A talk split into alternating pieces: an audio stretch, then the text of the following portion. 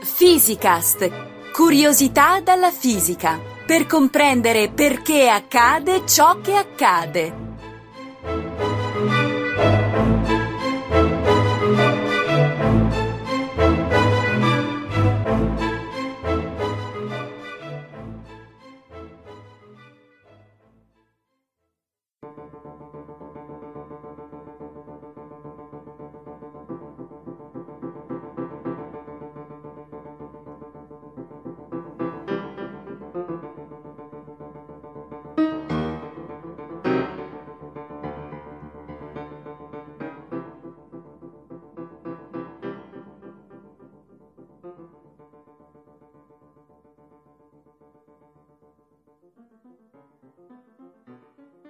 Avreste mai creduto che i fenomeni previsti dalle teorie quantistiche potessero far parte della vostra vita quotidiana? No, vero? Eppure è così. E oggi vogliamo dimostrarvelo parlando di un fenomeno, la cui spiegazione ha dato inizio a una delle più grandi rivoluzioni scientifiche, l'effetto fotoelettrico. In effetti, in parecchi credono che la meccanica quantistica non abbia niente a che fare con la nostra vita quotidiana mentre è proprio grazie a questa che oggi possiamo fare molte delle cose che facciamo. Stai dicendo che nella mia vita posso sperimentare fenomeni di tipo quantistico? Non ci credo. Eppure è così. Guarda quell'auto che si sta infilando in quel garage mentre le ante dei cancelli si stanno chiudendo. Sta per avvenire un incidente? No, no, perché come vedrai tra poco, al passaggio dell'auto il cancello si aprirà automaticamente. Certo, c'è una cellula fotoelettrica che rivela il passaggio dei mezzi e impedisce al cancello di chiudersi. Hai detto bene. Sai come funziona? Uh, veramente no. Te lo dico io. Da un lato del cancello c'è una sorgente di luce invisibile all'occhio umano. Dall'altra parte c'è un rivelatore che misura la presenza della luce. Se passa un mezzo nel varco del cancello, il fascio di luce viene interrotto e il rivelatore non è più illuminato. Questo è il segnale che fa aprire il cancello, anche quando si stava chiudendo. E cosa c'entra la meccanica quantistica? C'entra perché la cellula fotoelettrica funziona in base a un effetto puramente quantistico. Il segnale proveniente dalla cellula è generato dall'effetto fotoelettrico, che consiste nell'emissione di elettroni, che poi generano la corrente elettrica prodotta dal sensore, da parte di un metallo quando è illuminato da una luce blu o ultravioletta. Puoi spiegarmi meglio? Come fa la luce a produrre una corrente? Per comprendere questo è necessario capire la natura della luce. Ma da quel che mi ricordo la luce è un'onda elettromagnetica. Questo è quello che si riteneva fino alla fine del XIX secolo. Fino ad allora esistevano due teorie al riguardo, quella corpuscolare per cui la luce è formata da corpuscoli e quella ondulatoria, secondo la quale la luce ha la natura di un'onda. La principale prova a favore di quest'ultima teoria è il verificarsi di un fenomeno chiamato diffrazione, che si verifica solo in presenza di fenomeni ondulatori. La diffrazione consiste di fatto nell'alterazione della direzione di propagazione di un'onda a causa della presenza di ostacoli. Quando onde piane come quelle del mare incontrano un ostacolo, lo aggirano in un modo caratteristico. Se l'ostacolo, ad esempio, è una fila di scogli parallela alla linea di costa, tra i quali è praticata un'apertura, le onde, passandoci attraverso, si propagano al di là degli scogli aprendosi a forma di semicerchio. Se al posto delle onde del mare ci fossero delle palline che si muovono nella direzione delle onde, ci aspetteremmo che quelle che passano dall'apertura tirino dritte, accumulandosi di fronte al varco. Non ci sogneremmo mai di vedere le palline che improvvisamente cambiano direzione e si allontanano a raggiera dall'altra parte della linea degli scogli. Mm-hmm. Perciò dalla forma a semicerchio della spiaggia posso dedurre che il mare è fatto di onde. Proprio così. Se vuoi avere una chiara idea di un fenomeno di questo tipo, segnati questo indirizzo via del Molo di Levante Fiumicino. Inseriscilo in Google Maps e zoom al massimo l'immagine da satellite. Ok, lo farò. Ma non ho capito come questo determini la natura ondulatoria della luce. Beh, qualcosa di simile a quello che accade con le onde del mare accade con la luce. È possibile fare esperimenti nei quali un fascio di luce attraversa strette fenditure e vedere se produce figure simili a quelle delle onde del mare.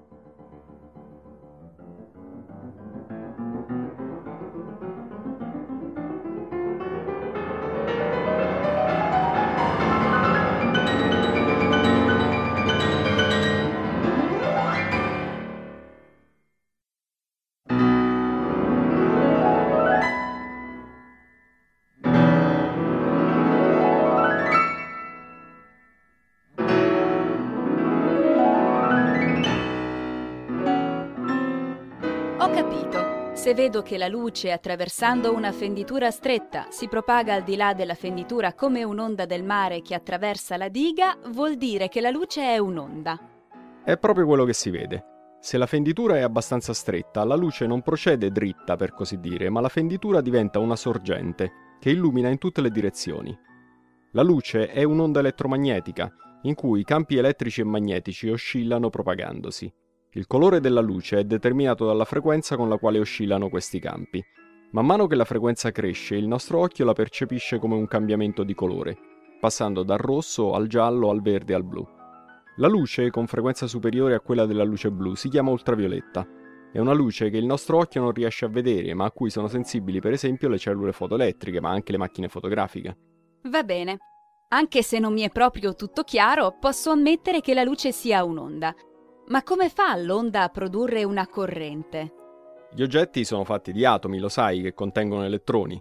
In particolare nei metalli gli elettroni sono solo debolmente legati agli atomi. E mi immagino che se un'onda colpisce un oggetto di metallo può come lavar via gli elettroni più superficiali. In fondo non deve essere tanto diverso da quello che accade sulla battigia. Là dove arrivano le onde, la sabbia e le conchiglie sono smosse. Certo che può farlo. In termini più fisici, quando la luce investe la superficie del metallo, l'onda luminosa trasferisce energia agli elettroni degli atomi che lo compongono, sbalzandoli fuori. E come hai detto tu con altre parole, le onde trasportano energia. Sul mare sono capaci di fare oscillare le navi, erodono la costa e se poi sono come quelle di uno tsunami possono travolgere addirittura cose, persone, persino auto, pullman e camion. Quindi è chiaro, le onde luminose cedono la loro energia al metallo di cui è composta la cellula fotoelettrica. Da questa escono elettroni che producono una corrente elettrica che informa il cancello che può chiudersi. In assenza di luce, la corrente non esce e il cancello si riapre. Il mistero è che le onde trasportano energia proporzionalmente alla loro ampiezza, indipendentemente dalla frequenza. L'ampiezza dell'onda ci dice quanto è alta la cresta rispetto alla valle, mentre la frequenza misura quanto tempo passa tra l'arrivo di due creste consecutive. Se sulla costa arrivano onde molto basse, qualunque sia la loro frequenza, non succede nulla di rilevante. Qualche conchiglia e un po' di sabbia vengono smosse.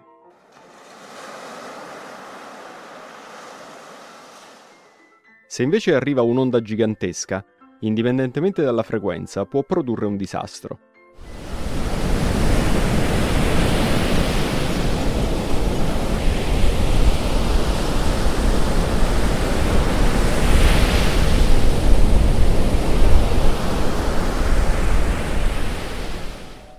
Nel caso dell'effetto fotoelettrico abbiamo detto che questo si verifica non quando la luce è tanta, ma quando è blu, cioè quando ha una frequenza alta. Mm-hmm. Quando cioè i campi elettrici e magnetici di cui è fatta oscillano rapidamente. Una luce gialla, per quanto intensa, non provoca effetto fotoelettrico. La luce blu, invece, anche di modesta intensità, sì. Questo non si spiega, perché se la luce si comportasse come le onde del mare, una luce gialla molto intensa dovrebbe produrre un effetto fotoelettrico maggiore di una debole luce blu.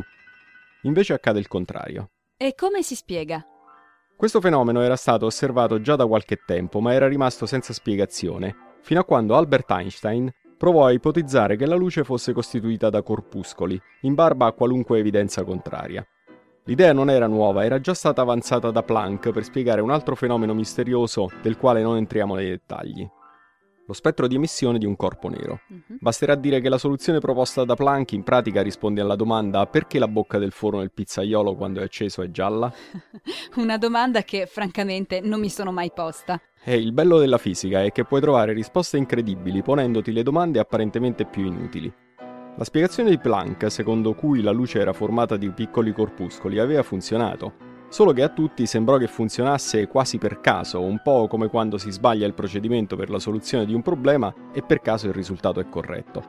Ebbene, Einstein ipotizzò che la luce fosse formata da piccolissimi quanti di energia proporzionali alla sua frequenza e in questo modo non solo spiegò l'effetto fotoelettrico, ma fu in grado di prevedere l'energia con la quale gli elettroni abbandonavano il metallo se questo veniva illuminato da una luce di una determinata frequenza previsione che puntualmente venne verificata.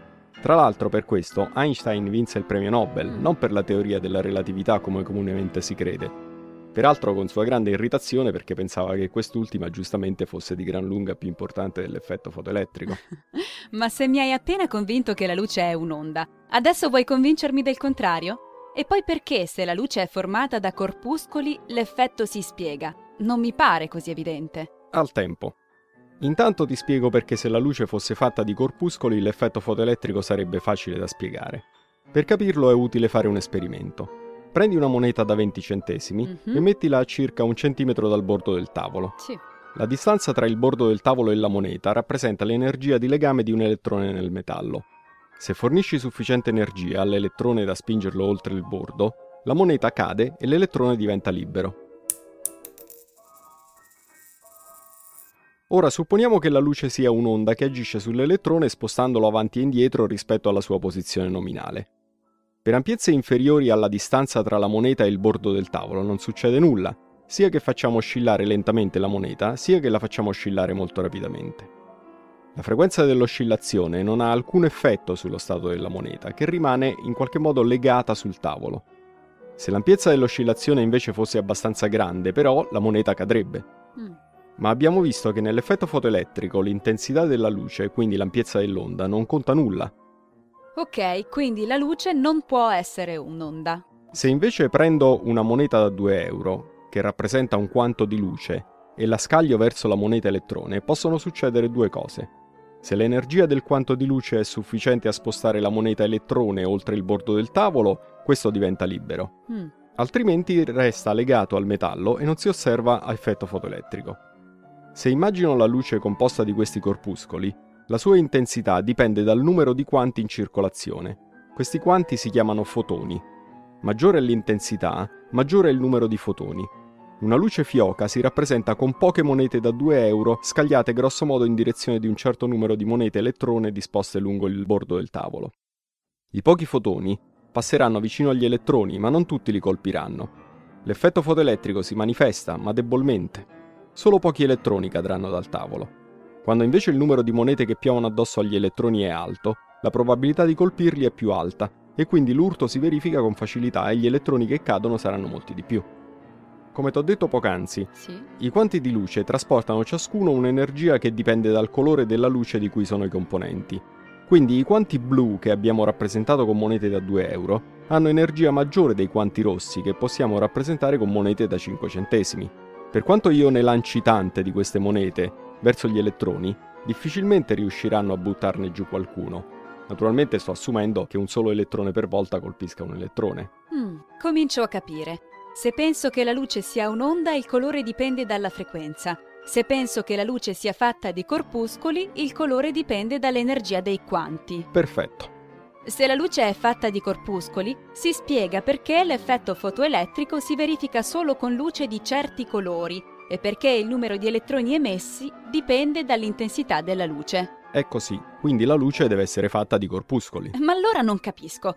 Prima mi avevi convinto che dal momento che la luce produce fenomeni di diffrazione deve essere un'onda. Ora mi vuoi convincere del contrario. È un'onda o una particella? Deciditi. La risposta dei fisici è che la luce è entrambe le cose. In certe situazioni si comporta come un'onda, in altre come una particella. E questo è il risultato dei nostri esperimenti. Certamente è difficile da accettare perché questa conclusione ci appare inconcepibile. Come può qualcosa essere contemporaneamente un'onda e una particella? La risposta è che la fisica è una scienza sperimentale. Mm, Esprime le leggi dell'universo in forma matematica in modo tale da rispettare quanto si osserva sperimentalmente. Che ti piaccia o no, che riusciamo a comprenderlo oppure no, l'universo si comporta così.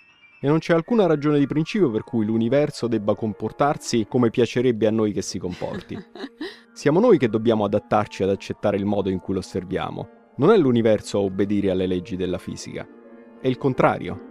Quindi, quando apro il cancello del garage di casa mia, in effetti sto sperimentando un fenomeno di natura quantistica. E non solo quello. L'effetto fotoelettrico è alla base del funzionamento di molti altri dispositivi di uso comune, come le fotocamere digitali e i pannelli solari, nonché in molti apparati per la medicina. Nelle macchine fotografiche, la luce raccolta dall'obiettivo finisce su un sensore di silicio che produce una carica elettrica per effetto fotoelettrico da ogni pixel. Questa carica si usa per riprodurre l'immagine, Maggiore è la carica prodotta da un pixel, maggiore è l'intensità della luce che lo ha colpito.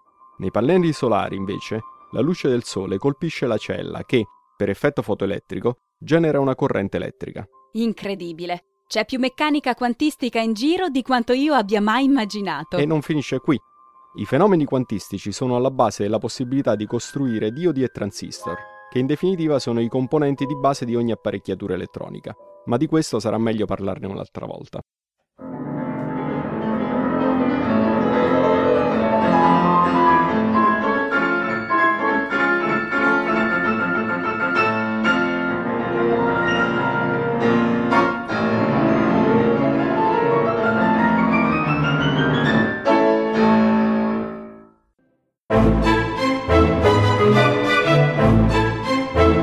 Physicast è un podcast in cui docenti universitari e ricercatori parlano di fisica con il linguaggio di tutti i giorni. Ideato da Riccardo Faccini, Gianluca Licausi, Giovanni Mazzitelli e Giovanni Organtini, realizzato con il supporto dell'Associazione Frascati Scienza e di ricercatori dell'Istituto Nazionale di Fisica Nucleare, di quello di Astrofisica e della Sapienza. Interviste di Chiara Piselli e montaggio di Edoardo Massaro. Le puntate precedenti e altre informazioni sono consultabili su www.radio radioscienza.it slash physicast. Commenti e spunti su possibili argomenti di interesse sono per noi preziosi, per cui potete contattarci a physicast-radioscienza.it.